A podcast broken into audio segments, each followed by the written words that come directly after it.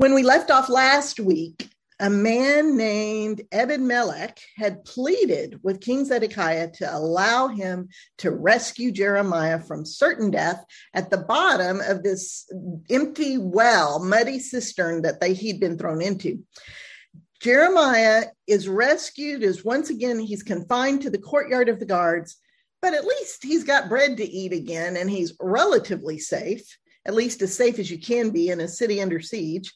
And the Lord promises that when Jerusalem falls, Ebed Melech will be spared for his, his care of Jeremiah and his courage at going before the king. Jerusalem has been under siege since January 15th, 588 BCE. It's now sometime in 587 BCE. Jerusalem and all the fortified city states in Judah have been fighting for over a year now. Crops have neither been planted nor harvested, and food supply is dwindling rapidly. Egypt has once again proven to be a worthless ally, and King Zedekiah has sent for help from all the smaller surrounding nations, but they refuse to come to Judah's aid. You'll recognize all these nations as historical enemies of Judah Ammon, Moab, Edom, Philistia, and Phoenicia up north with its great merchant cities of Tyre and Sidon. If King Zedekiah had lived during our age, he'd have been the kind of guy who constantly scrolls through his social media, checking for messages. He calls Jeremiah in again and asks, anything new from the Lord? Why do you keep why do you keep prophesying the things you do? You keep saying this city will not escape the Babylonians and that I myself will be captured and will see King Nebuchadnezzar with my own eyes. Why do you keep saying that if we fight the Babylonians will not succeed because the Lord is with us? How can the Lord be telling us to surrender to the Babylonians? So you can imagine Jeremiah's exasperation with such a weak and pitiful leader. Jeremiah says, do you remember when the Babylonians broke the siege for a hot minute to go deal with the Egyptians? Remember, I tried to leave Jerusalem to go to my home in Benjamin, but I was arrested? I was going because the Lord told me I needed to go buy my cousin's field so that it will stay in the family.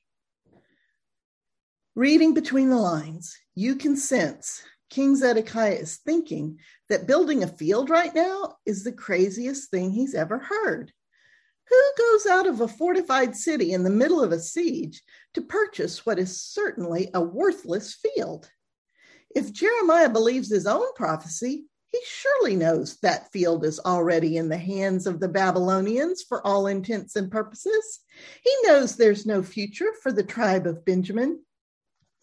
Jeremiah continues You wouldn't let me go. But my cousin came here to me while I was imprisoned in the courtyard of the guards, and I did purchase my ancestral land. The deed was signed and witnessed and sealed, and I gave both the signed and sealed deed and the unsealed copy to Baruch for safekeeping. I did all this in the presence of witnesses and of all those sitting in the courtyard of the guard. And I told Baruch the Lord of might, Lord of armies, the God of Israel, says to put these documents in a clay jar to preserve them, because a day will come when houses and fields and vineyards will once again be bought and sold in this land. Of course, in private, he's talking to God and saying, You alone are God, but really? The siege ramps are already built. The Babylonians are literally pounding on the gate. And you tell me to buy a field? You can tell from his private conversations with God that Jeremiah doesn't see any way this land can ever be returned to the tribes of Israel. The people are already scattered or are in captivity in Babylon or are in hiding in Egypt or are actually starving to death inside Jerusalem. There's barely a ragtag remnant left. The Babylonian Empire is crushing all the known world. And yet, in Jeremiah 32 and 33, the Lord says, I am the Lord, the God of all. Is anything too hard for me? I will gather Israel and Judah back to this place where they will be forever safe. I will make an everlasting covenant with them. I will never stop doing good to them. I will plant them in such awe and respect that they will never again turn away from me. I will take joy in doing them good, and I will plant them in this land with all my heart and all my soul. I will bring health and healing. I will cleanse my people from all the terrible things they have done against me. And I will forgive them. And the city, Jerusalem, will be famous for all the good things I have done for it. The peace and prosperity I will bring will be so great that all the nations on earth will tremble with awe and will bring me honor and joy and praise. In those days, a righteous branch will sprout from David's line. He will do what is just and right, and Jerusalem will be called Yahweh, our righteousness. As long as the day is followed by night, David will never cease to have a descendant on the throne of Israel nor will the Levitical priests ever fail to stand before me to offer sacrifices. Well, after the Lord says all that to him, that pretty much shuts Jeremiah up about that field. During the siege, the people of Jerusalem make an attempt to turn back to God. They remember that God decreed that all Hebrew slaves must be released in the year of Jubilee every 50th year was supposed to be a year of release from bondage. The Israelites had never really done this whole year of Jubilee thing, but desperate times call for desperate measures, right? So they make a solemn oath before God in the temple, accompanied by cutting a calf in two and walking between the pieces in the same manner God had cut that first covenant way long ago with Abraham. This is a, as solemn a promise as when God promised to give them this land in the first place, back in Genesis 15.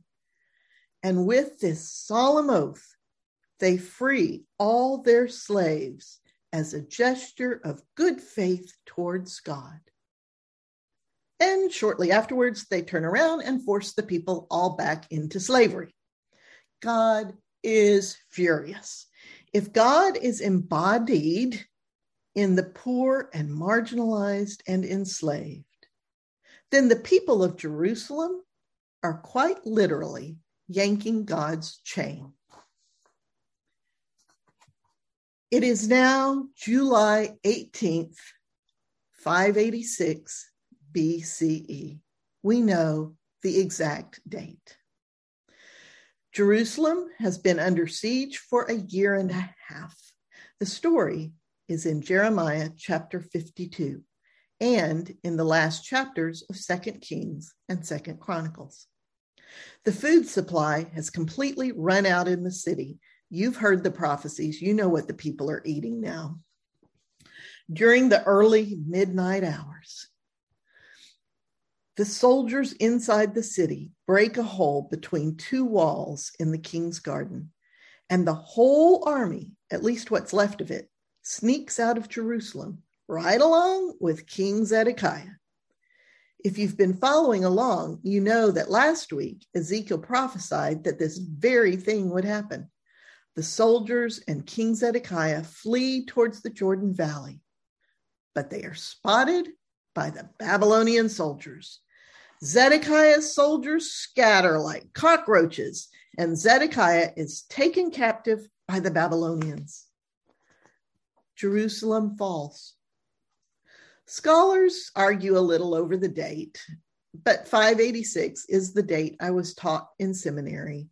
Um, it's the more commonly recognized date, and it fits with all the rest of the story. So that's what I'm going with. The reverberations are felt in Babylon as well. Just as he has been faithful to do all along, the Lord warns Ezekiel just before Jerusalem falls, so that Ezekiel can continue to model for the people that this is the Lord's doing. But oh, what terrible agony Ezekiel endures in the moment there in Babylon as, as Jerusalem falls. The Lord tells Ezekiel, I am about to take away the desire of your eyes, but when it happens, do not weep or mourn. Hold your grief firmly inside. Keep your turban on and keep shoes on your feet. And later that evening, Ezekiel's beloved wife dies. And Ezekiel goes out among the people and says, This is what the Lord says. I am about to desecrate my own sanctuary, the temple, the delight of your eyes. Your children remaining there will die by the sword, but you shall do as Ezekiel has done. You will not mourn or weep. You will keep your turbans on your heads and your shoes on your feet, and you will suffer in silence, for you have brought this on yourselves. From now on, until this happens, Ezekiel will be silenced. He will not be able to speak until a fugitive arrives with the news that I have done all I have said. And so it was. Ezekiel does not prophesy again until news of the fall reaches him. Meanwhile, back in Judah, the Babylonian soldiers march King Zedekiah north to Riblah in Syria, where Nebuchadnezzar has set up his wartime court. There, Zedekiah does indeed see King Nebuchadnezzar when his sentence is pronounced. And it is there that the sons of Zedekiah, the last king of Judah, are killed before his eyes, along with all of his officials. Then Zedekiah's own eyes are put out, and he is taken in shackles to Babylon, where he remains in prison until the day of his death. Nebuzaradan, the commander of Nebuchadnezzar's imperial guard, returns to Jerusalem, and there he loots the temple and sets fire to it. He burns the royal palace and every important building. All the houses are burned, and the walls of Jerusalem are torn down. Then all the people who are left, the poorest of the poor, and all those who had deserted to the Babylonians, are marched off into captivity.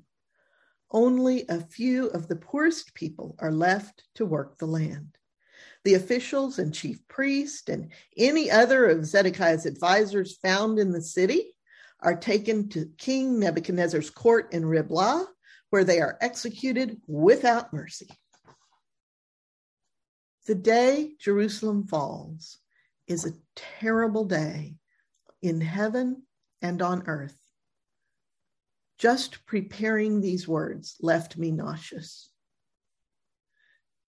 News reaches Ezekiel in Babylon five months later, on January 5th, 585. And in that moment, the Lord begins to put words in Ezekiel's mouth again. But what is happening to Jeremiah back in Jerusalem?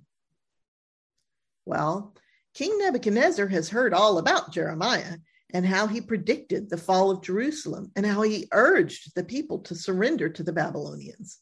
So Nebuchadnezzar orders Nebuzaradan, the commander of his imperial guard, to find Jeremiah and do whatever he asks. Nebuzaradan sends word to Jerusalem and has Jeremiah taken out of the courtyard of the guard. The soldiers turn Jeremiah over to a local official named Gedaliah. But then there's a big mix up, and Jeremiah ends up getting bound in chains and put in with all the other captives who are being carried into exile to Babylon. At the last minute, Nebuzaradan locates Jeremiah and releases him from his chains. He offers Jeremiah a choice. You may come with me to Babylon and I will protect you, or you may go wherever you like. It is entirely up to you. And as Jeremiah turns to go back to the wasteland that is Judah, Nebuzaradan tells him, Go back to Governor Gedaliah, whom Nebuchadnezzar has appointed over the province. Live with him among the people, or if you prefer, go anywhere else you wish. Jeremiah does go back to live among the remnant of people under Gedaliah.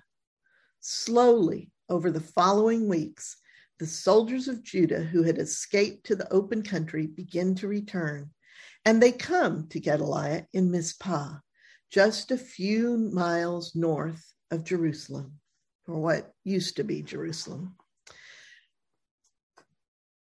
Gedaliah tells them, Don't be concerned about serving the Babylonians. Settle here in the land, plant and harvest crops, work your vineyards, press and store olive oil. I will represent you before the Babylonians, and all will be well. And so that is what they did.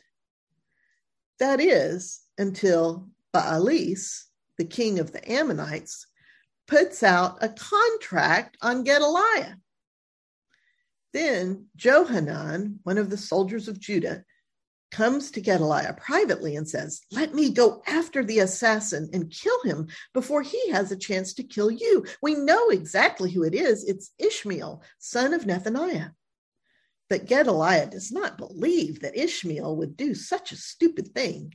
Ishmael had been one of King Zedekiah's officers and is of royal blood and is welcome at Gedaliah's table. So Gedaliah does not let Johanan kill Ishmael. And of course, the next time they all eat together, Ishmael and his 10 men kill Gedaliah as well as all the men of Judah who were there and all the Babylonian soldiers present. Before the news of Gedaliah's assassination gets to them, 80 men from Shechem, Shiloh, and Samaria shave off their beards and cut themselves and tear their clothes in mourning and head for the temple, or at least the temple ruins, to bring grain and incense to offer in grief over the fall of Jerusalem. They have no idea what a hornet's nest they're walking into. Ishmael and his men come out from Mizpah to meet them on the road, pretending to be weeping and mourning as well. He invites them in to meet with the governor Gedaliah. But as they enter Mizpah, Ishmael and his men turn on them and slaughter them. Ten men are spared when they promise to give Ishmael some wheat, barley, olive oil, and honey that they've hidden in a field. Then Ishmael takes captive all the rest of the people in Mizpah, King Zedekiah's daughters, and all the others Nebuzaradan had left behind with Gedaliah. Ishmael sets out with his captives and heads towards Ammon to present them to King Baalis. But Johanan, the officer who had tried to warn Gedaliah of the plot, hears of all that Ishmael has done. He and his men set out to intercept Ishmael and his captives. They catch up with them almost immediately at the famous pool of Gibeon near Mizpah. Johanan and his men win the ensuing fight and rescue the captives. But Ishmael and eight of his men escape and flee to Ammon. Johanan and the people with him are afraid the Babylonians will come back and slaughter everyone when they hear that Gedaliah, the man they'd appointed as governor, has been assassinated. I do not know whether the Babylonian army is still in the vicinity. It's only been about three months since the fall of Jerusalem, you can see both the war camp at Riblah and Babylon, and Babylon itself on the map here. But either way, Johanan and the people are absolutely right. The Babylonians will respond with great force when they hear of Gedaliah's assassination. So Johanan and the people set out for Egypt.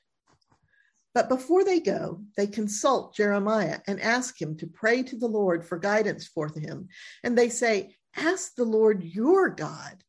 Interesting that they phrase it that way, right?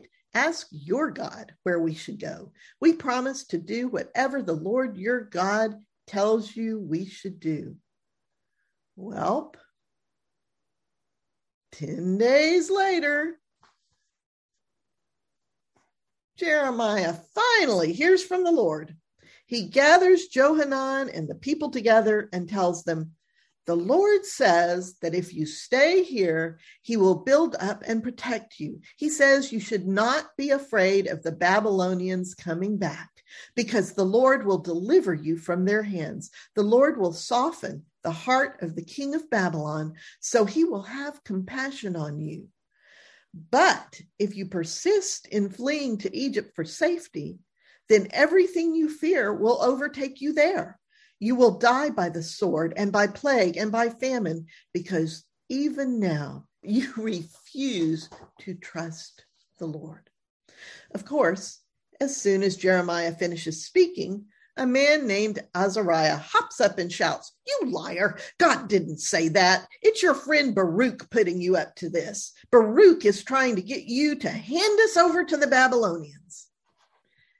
And so, despite Jeremiah's clear warning, Johanan, Azariah, and all the people go to Egypt, taking Jeremiah and Baruch with them. They make it all the way to Tahpanhes, which is incredibly and painfully ironic. You see, if you go back to class 14, where we covered the Exodus from Egypt, you'll find that my best guess as to what the Red Reed Sea actually was, it, it was probably the great marshy lake Manzala. And Tahpanhes is located on Lake Manzala, very likely the exact location of God's miracle of the parting of the waters, the place where the pillar of cloud and of fire protected the terrified slaves. Here, where their story began, their story ends. We have come full circle. In Tahpanhes, the Lord speaks again to Jeremiah, saying, while the Jews are watching, bury some large stones right in the brick entryway in front of Pharaoh's palace. Then say to them, Here, right here, King Nebuchadnezzar will set his throne. He will attack Egypt and burn down all the temples. He will take all their gods captive, picking them out as so many lice. Why have you, the remnant, I, the Lord, have saved? Why have you left Judah? You will perish here. But still, the people refuse to listen to Jeremiah. They keep right on burning incense to the goddess Ishtar, the goddess of war and sex. You may recognize her by her Greek name, Aphrodite, or her Roman name, Venus. The Jews in Tahpanhes call her the Queen of Heaven and make cakes for her and pour out drink offerings to her. Jeremiah cries out, Don't you remember why the Lord brought all this destruction down on our heads in the first place? How can you persist in these wicked, detestable things? You say you do them because you made vows to the Queen of Heaven? Well, go ahead then, keep your vows, but hear the word of the Lord. I, the Lord, swear by my own name that no one from Judah who lives now in Egypt will ever again invoke my name. I will punish you in this place. I am watching over you for harm and not for good. You will perish here by sword and famine, and then you will know whose vows will stand, yours or mine. And this will be the sign so that you know that my word will surely stand. I will deliver Pharaoh Hophra into the hands of his enemies, just as I delivered Zedekiah into the hands of Nebuchadnezzar. While history tells conflicting stories about what ultimately happens to Pharaoh Hophra, his kingdom dissolves in civil war about 20 years after this, but all the stories end in his death at the hands of his enemies chapter 46 in Jeremiah and four whole chapters in Ezekiel, chapters 29 through 32, are all devoted to woes on Egypt and on Pharaoh. We've touched on many of these passages already. these prophecies, especially the ones about Nebuchadnezzar decisively conquering Egypt, do not come to pass. I wonder if perhaps choices are made either by Nebuchadnezzar or by Pharaoh that caused the Lord to change his mind. We do not know. It's not in the biblical record. That would be in the story of these other nations. The Lord also does not forget all the other nations who laughed and clapped with glee when Jerusalem fell. He remembers those who did not come to her aid. Woes are proclaimed against Philistia, Moab, Ammon, Edom, Damascus, Tyre, Sidon, and Elam, which is over to the east of Babylon. These are in chapters 47 through 49 in Jeremiah and in chapters 25 through 28 and chapter 35 in Ezekiel. This is also where the prophet Obadiah fits in. Just like Ezekiel 35, Obadiah's prophecy, Obadiah has his own book in the Bible, and this is his book. His book is an excoriation of Edom. After Babylon and Egypt, Edom catches the fiercest part of the Lord's wrath because the Edomites are descended from Esau, Israel's twin brother. They, of all the nations, should have been the staunchest allies of Israel and Judah, but they thwarted God's blessing at every turn, starting even before the Hebrews had made it to the promised land. You can read Obadiah's one page vision on your own. It is interesting that the Lord does not give Ezekiel any woes against Babylon, where he's living with the exiles. While Jeremiah devotes chapter 50 and 51 to woes against Babylon, Jeremiah specifically notes that it will be the Medes, just to the north of the Babylonians, whom the Lord will stir up against them. As far as we know, Jeremiah dies in Egypt. Various legends were made up about his death, but these all originated many centuries later. We simply don't know what happened to Jeremiah. We'll say goodbye to him here. Ezekiel travels on with us for a little while more. We do, however, know from the biblical record that Zedekiah dies blinded and in prison in Babylon. And we also know what happened to Jehoiakim, who had been king before Zedekiah. If you remember, Jehoiakim had been king only three months when Nebuchadnezzar attacked back in 597 BCE and carried him off to Babylon. At the very end of Jeremiah's book, we find out that on March 22nd, 561 BCE, roughly 25 years after the fall of Jerusalem, a new king comes to the throne in Babylon. He frees Jehoiakim from prison and Jehoiakim becomes part of the new king's court until he dies. That's quite an amazing story, sobering, alarming, one that leaves you shaking your head. Today, we witnessed the end of Judah and Jerusalem. The tragedy of it all wiped me out as I prepared this lesson. The messages through both Jeremiah and Ezekiel were so consistent, as have been the messages through all the prophets for the last several hundred years. How could the people let this happen? How could they let this great gift go by? And so today I thought we'd just stay together and talk about whatever you want to talk about. This is the time to ask any questions you'd like or to share your impressions and reactions. We're nearly to the end of the Hebrew Bible. Um, if you looked at the study guide, you'll see there were no questions. it was um, just letting you know what we have coming up. We um, we've got some more, a little more Ezekiel to do. Not a not a whole lot, but some more Ezekiel to do and then um, but we won't do it right away after this after this time um, we will take a break next week because i have my eye surgery And then the following week, we'll get back together and we'll talk about all the other promises that were also so consistent in all the in all the prophets.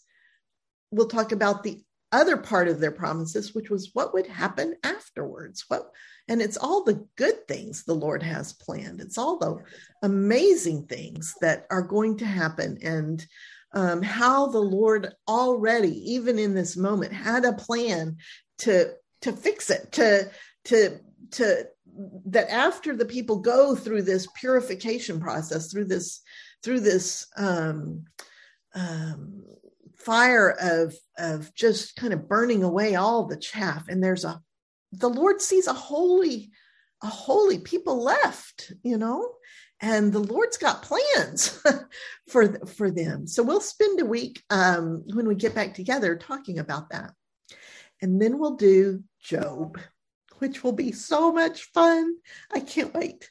And um, then we will uh, take up the, the whole scene will shift from Babylon, from um, Judah and Jerusalem, where it's been bouncing back and forth. It'll shift to Babylon now. And there's a whole lot of story that happens in Babylon. Most of it centers around uh, Daniel, Ezekiel, a little Ezekiel and, and Daniel. And um, and that's Daniel's quite an a horse of a different color. Uh, so we'll we'll uh, and kind of stuck into Daniel in the middle bits. Um, we will hit Ezra and Nehemiah, um, and and uh, maybe at the end of Daniel we'll do Esther. There's a couple of little tiny prophets in the in that slot in there, um, and then we're done with the Hebrew Bible. So we're just very, very close to the end. We'll even, uh, not long from now, a few classes from now, we'll start seeing the beginnings of the Apocrypha, um, those books that are not in our Protestant Bibles, and we'll start to see how they slot in to the story and why they're there and or why they're not there.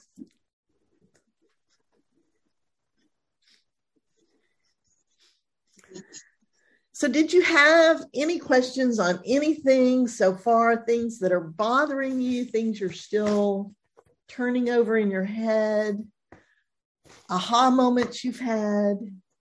This is this is your free for all chance. I just have a question. Um, this is going to exhibit my ignorance about um, Jewish commemorations uh, of historical events. I'm not aware of a particular commemorative day of fasting um, around the events of the fall of Jerusalem. Are there? Is there one? I don't know. That's a really great question. It seems like there would be, but I'm not aware of any either. You know, hmm. I don't know. I know that there are around the Holocaust. I know that they're they still, you know, celebrate the holy festivals in a modified form. Um, but I don't know. Does it, Shirley? Did you know? No, I was going to say. I mean, most of the ones I know about are commemorating something good. Um, yeah, I think they tend not to. I don't want to use the word celebrate because that's not the right word. Focus but, on. Um, commemorate, I guess, um, the the bad events as much. Um, like the Holocaust. Um, yeah, that I mean that was horrible. That was horrific. But again, they commemorate the rescue, the the release, the the final victory, not the horror horrific events that happened. And I think that the Jewish culture is more about concentrating on the celebration yeah and i just googled it and they do have a day called the 17th of tammuz um, that is a fast day. There you go. Hmm. well also you know i mean they have For with, it. with hanukkah every year um i forget what the phrase is but it's written on the dreidel. You I, gail you know what it is Nesh Gadol um, Hayasham? Probably next okay. year in Jerusalem.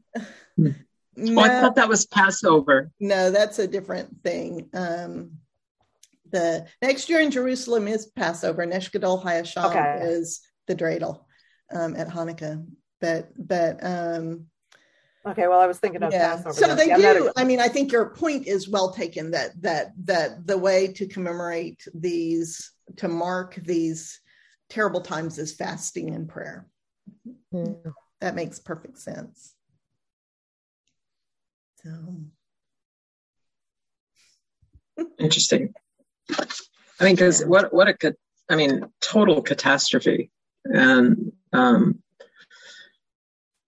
it's it's one of those things that that we probably were it not for these books, we would they would have been forgotten by history. It makes me wonder how many other nations and peoples were wiped out like this that we don't even know about anymore. Yeah. And for me, it's so interesting the glimpses of the stories of the other nations that we get. It's just like we get little glimmers around the edges, and it makes me just wonder about what the Lord did with them, you know? When I was in, I went to uh, Bible college in Tennessee, and um, one of the classes that was required was history of Western civilization which my freshman year I took and failed. Um, it was awful. But the teacher was so boring that he fell asleep in class one day. I kid you not. he was reading from the reading from the textbook and his head just kept dropping until it was done and we were wondering if he was dead or asleep quite wild do that you guys just don't come back he got up and quietly left at the end of class. The next class came in. We warned them that he was sleeping, so they all came in quietly and sat down. And halfway through their class, he lifted his head and continued.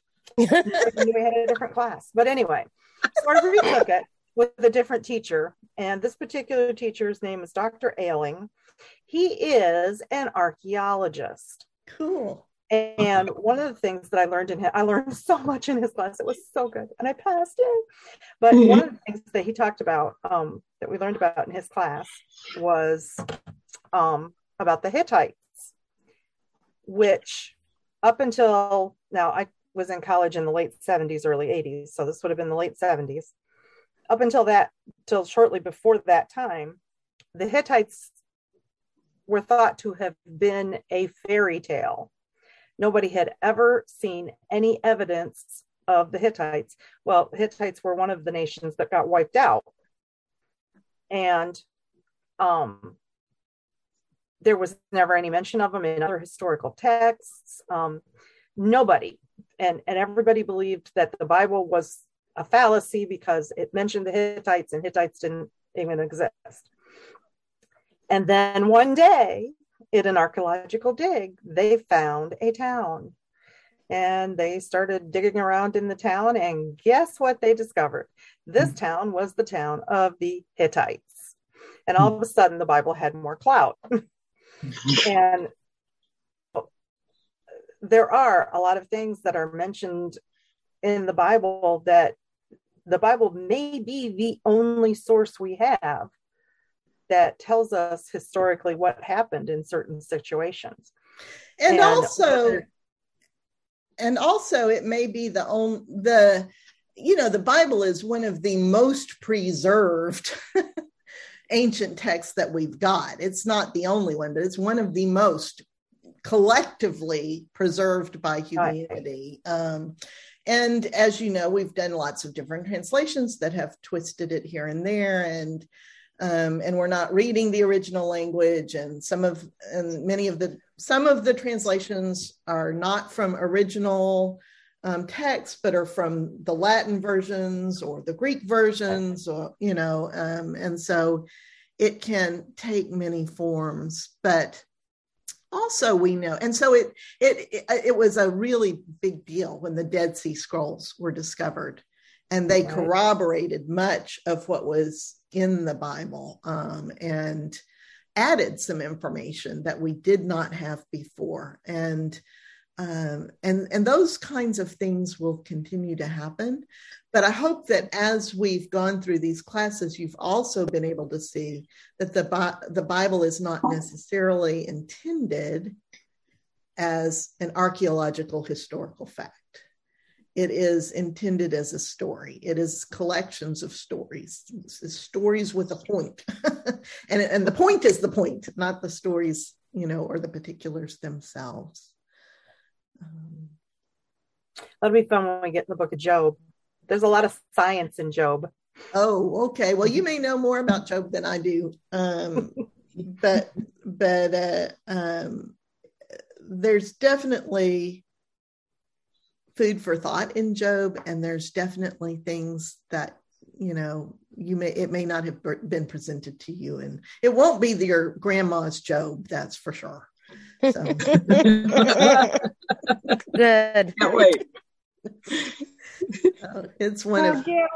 I'm curious when we finish the Hebrew Bible, the Apocrypha, we're moving on to the New Testament. Is that yes, correct? ma'am? I know y'all are holding on with your fingernails, waiting for the New Testament. oh no, this has been this this whole experience of going back and reading the Hebrew Bible um, with number one, I a new a new version of the Bible that I've been working from for this study, which is the New Oxford Annotated Bible, and mine includes the Apocrypha. Um, um, the and and then getting your perspective and and seeing the maps and following everything. I I mean, it's like I'm reading the Bible for the first time in many ways. Um, the things that I'm seeing now that I never saw before and understandings of events that were never taught to me before. It's it's just been really an enriching experience. Um, I was just talking on another Zoom meeting on Tuesday night. I've been taking a new members class for my new church. And this one young woman was talking about how much she has struggled with the Bible and the God of the of the Old Testament and you know all of those things. And I just brought up one little thing. You know, she said she was having a lot of trouble even reading the Bible right now. She was really struggling at that stage in her in her life.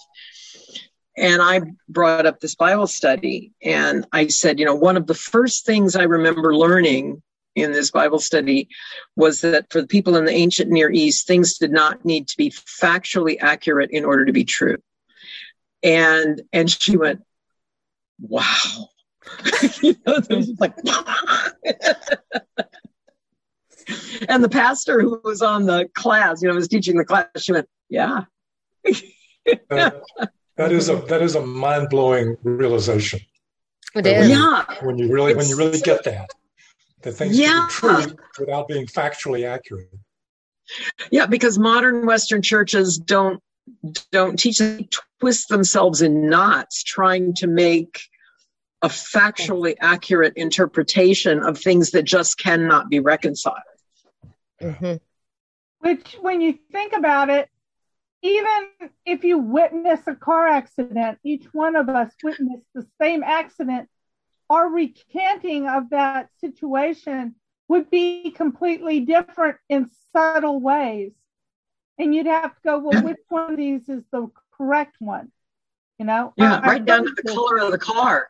Mm-hmm. Right.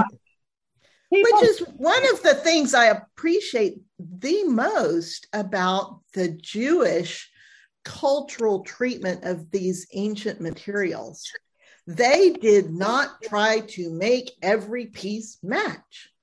They'd slap in yeah. one version of the story and another version of the story, and maybe another one, you know, and and mm-hmm. yeah. and they have continued that even after after in the after the New Testament period when Jerusalem is destroyed a second time. You know, they built up this whole culture of asking questions, challenging the text, teasing out of it what does it have to say to us? Yeah. Mm-hmm.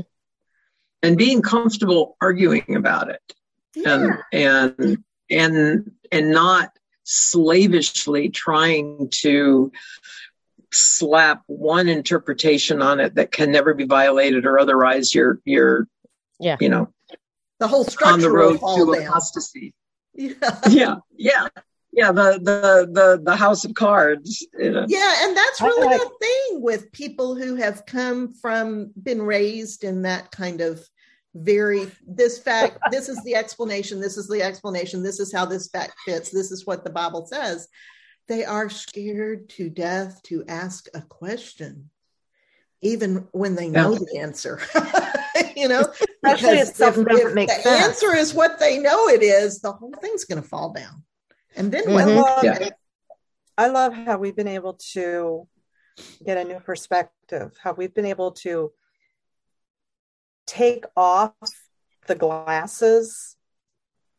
Um, and this may not be for all of you because you weren't all raised in a Southern Baptist church like I was, but able to take off those Southern Baptist glasses and not look at the Bible through what I've been taught, but look at what I've been taught through the lens of the Bible. And that has Mhm. been that's so a great way to put it refreshing. It has been so refreshing. It has been so freeing to be able to just change that that narrative to be able to say yeah this is what i was taught but is that really what the bible says which is how i approached um when i was trying to prove whether or not homosexuality was a sin going into that knowing that it was um looking at it through those eyes of how i had been raised.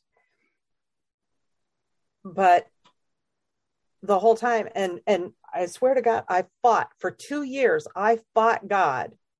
I told god you're wrong. I've been taught this my whole life. I know this is how it is. And god kept just putting little things out in front of me and saying oh okay look at this. Look at this. Look at this person. Look at this person who loves me who's gay. Look and and i kept seeing those things and i kept studying god's word. And god kept prompting me toward love and it took me two years of fighting and wrestling with god for god to finally get my attention and go oh that's what you've been saying the whole time. And so going into this this is the first bible study i've had since doing it on my own. I've never been in a bible study that was led by somebody um because i had nobody to lead because all the leaders i knew were stuck in that mindset of looking at the bible through what we've been taught looking at the bible through tradition mm-hmm. looking at the bible through that's the way it's always been done. Mm-hmm. And being able to take the bible and look at the world and look at the teachings rather than taking the teachings and looking at the bible has just been so freeing.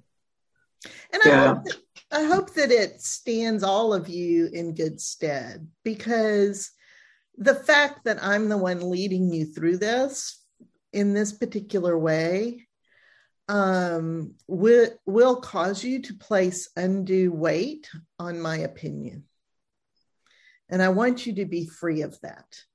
I but you want know you, you to steer us away from that good. I want you to realize Yeah. that just in the doing of it, you have absorbed some of my worldview. And you do not need to feel like you're betraying me if you go some other direction, you know? Um, Well, it- I- I have literally- I, I really want just i'm bill i just i am i'm like that really mean personal trainer except i'm nice you know and and um i i am building you muscles. I am stretching you in ways you've not stretched before, and I'm giving you those backpack tools that I'm hoping you're learning to use and not be afraid to use. And and go back to the reference materials. There's a link in your study guide and there's a and and reread from time to time those backpack tools and and think about hmm or if you run into something that that that puzzles you. Because i I change, and the path that I picked through the forest this time will not be the path I picked through the forest next time if I live long enough to do it next time. But- That's what I appreciate, Gail, because you know what else you you you tell us. This is what I think. This may not be exactly right. It's got to be close, but you know, you tell us that. If it's Mhm. your opinion, you tell us that. If I try not, to. I'm not sure I, I get it every time. I'm, I'm not sure I Well, articulate. if there's it something all that is a fact, you know, you but just like with today with the the Mm. dates, you say this is the common date that most people agree on. It may not be exactly right, but you know, it's close or some. So you know. Close enough for what we're doing, right? right? But Yeah. you, the thing I learned I can the disagree most. with you and still be in your class because like Yes, there are can. some things that I still don't agree with you on. That's Hmm. that's good. But that's okay. I don't know which one of us is right, and I don't care because it doesn't matter in the larger scheme of things. Yeah. I heard Renee.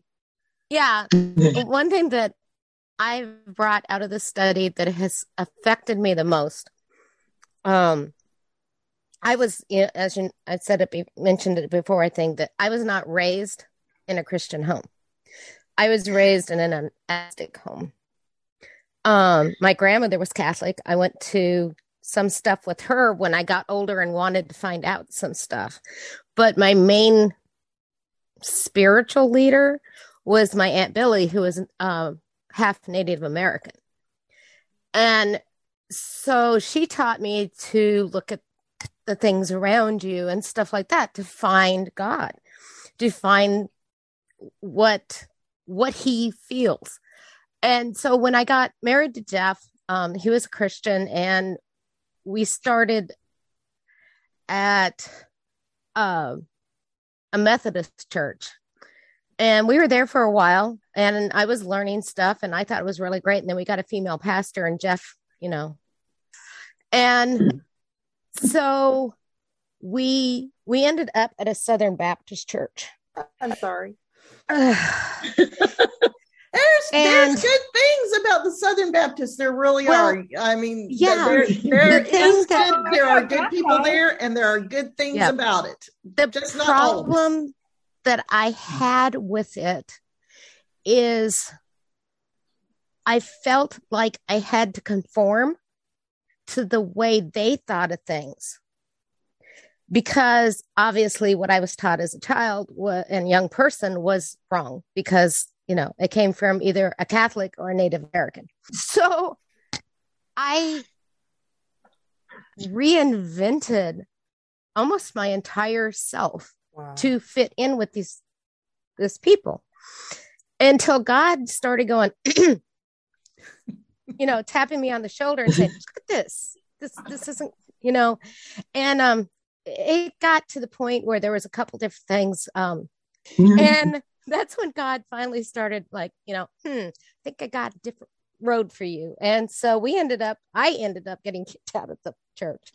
I was asked to leave. Um, about a few years later, we moved to Texas and ended up at.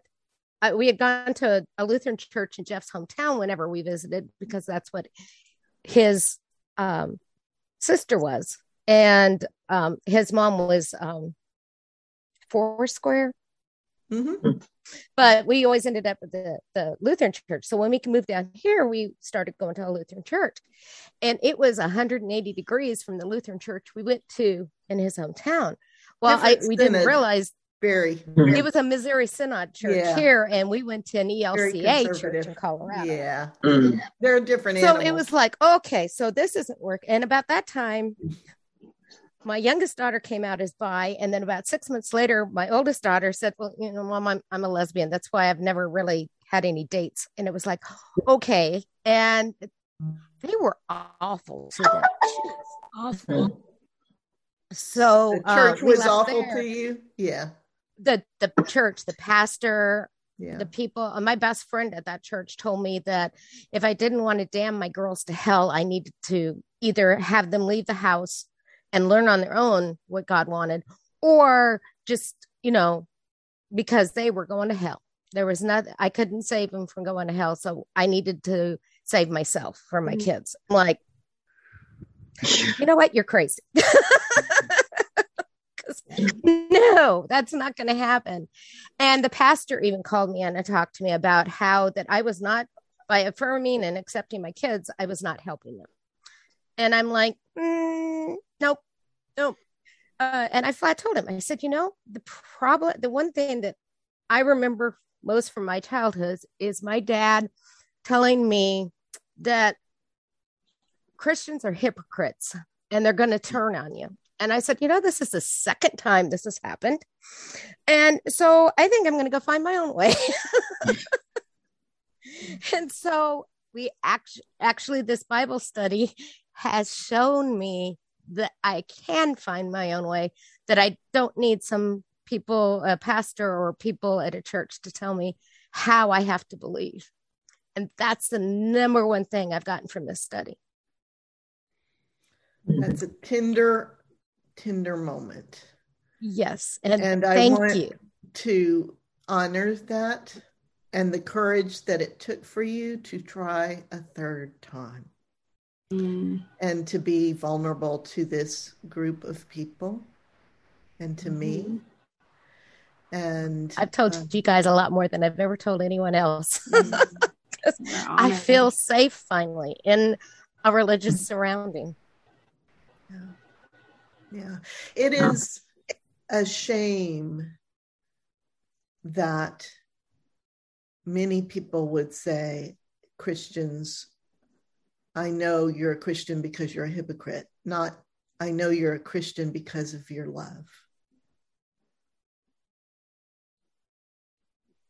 I, and I know that the things that we do that i that i do in this little bible study this is a small group and sometimes you know and you're thinking well lord it's it's a small group but this is where the lord is this is how it's supposed to be talking to each other where we know each other face to face where we know about each other this is how christianity is supposed to be we the western church has bought a lie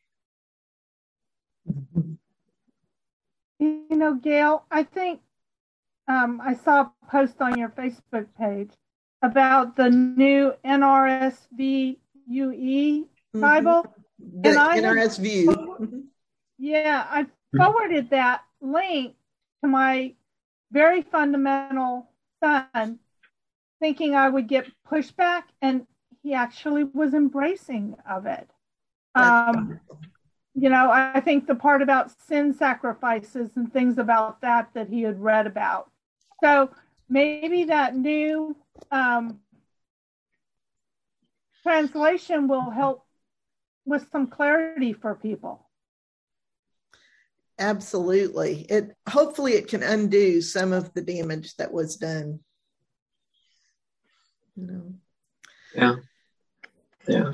All right. Any last comments? Anybody who didn't get to speak up? Ah, I have a I have a quick question that this came from two weeks ago when we were talking about Ezekiel, and I've been thinking about it ever since.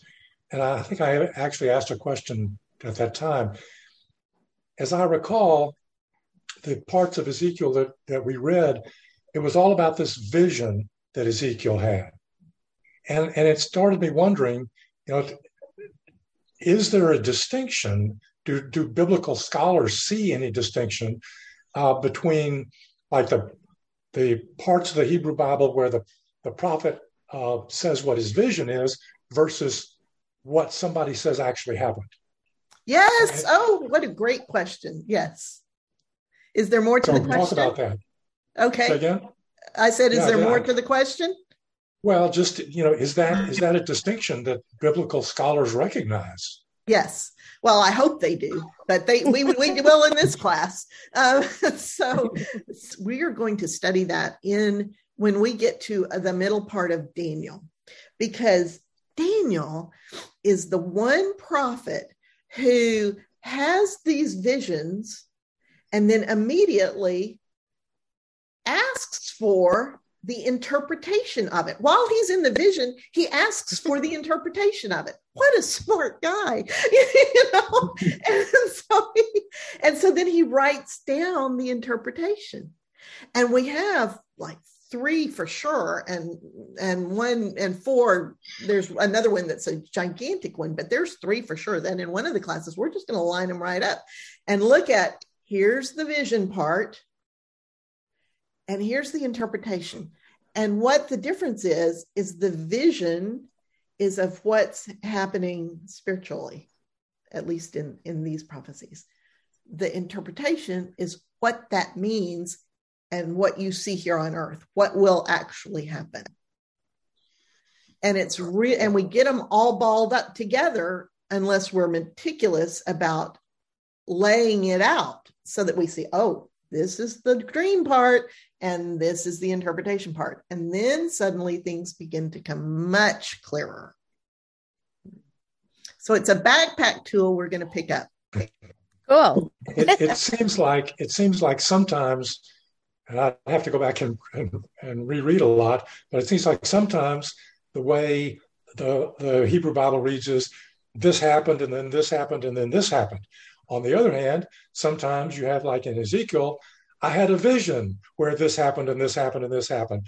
You know, so one is saying that it actually happened, another is saying I had a vision. Yeah, and you have to be very careful to distinguish between whether what is being told you is the spiritual view of what's happening it's it's it's like they happen in parallel. It's like i talked about last week that it's an iceberg where the physical part is just the part that we see but the total reality includes what's happening spiritually as well. And very often the prophets are talking in that spiritual language and that's where some of this really crazy imagery comes in. But then you know they'll hop back and forth between this is what's actually going to happen. Nebuchadnezzar is going to come beat the gate down, you mm-hmm. know, um, uh, versus some of the spiritual things. And we, it is harder to see in the prophets we've been studying and easier to see in Daniel because he actually, in his narrative, separates them. The other prophets like Jeremiah and Isaiah, they just wobble between the two. And, and, you know, and, and so we've learned to pick out, you know, little words and phrases. Marlene. Um, the, the, the skeptic uh, feminist in me just popped up as I was hearing you talk. Um, when when you were saying that you know most of the revelation that we see was to men, the visions and the dreams and the word of the Lord. How much do we think of God's revelation came to women, but either because they couldn't write or because they didn't have school following them or because nobody would listen to them, um, never got recorded and did the messages that they received, would they you know, this is probably pure speculation, but would they have been more attended to by the women of their culture and completely ignored by the men. And, you know, I've, I've been reading um, Original Blessing by Matthew Fox, um, and he talks a lot about the early mystics of the church, and he includes not only the men, but the women. Mm. Um, and and you see these women who are having visions and are having revelations and are writing them down because they're at a time when they can write them down. Um, I'm assuming that happened all through human history, but we don't we don't have the records of that. Um, I think that that's a very safe bet. Um, but my other comment would be to to put it in a different frame, and that is to say that the Lord is revealing the Lord's own self to each and every one of us all the time. And we are the ones making the choice whether to speak up. Love to you all. Be safe. May your surgery go well. Yes. Here's your surgery. Monday. Monday. Monday. Okay. Bye-bye. Bye. Take care. all. Bye.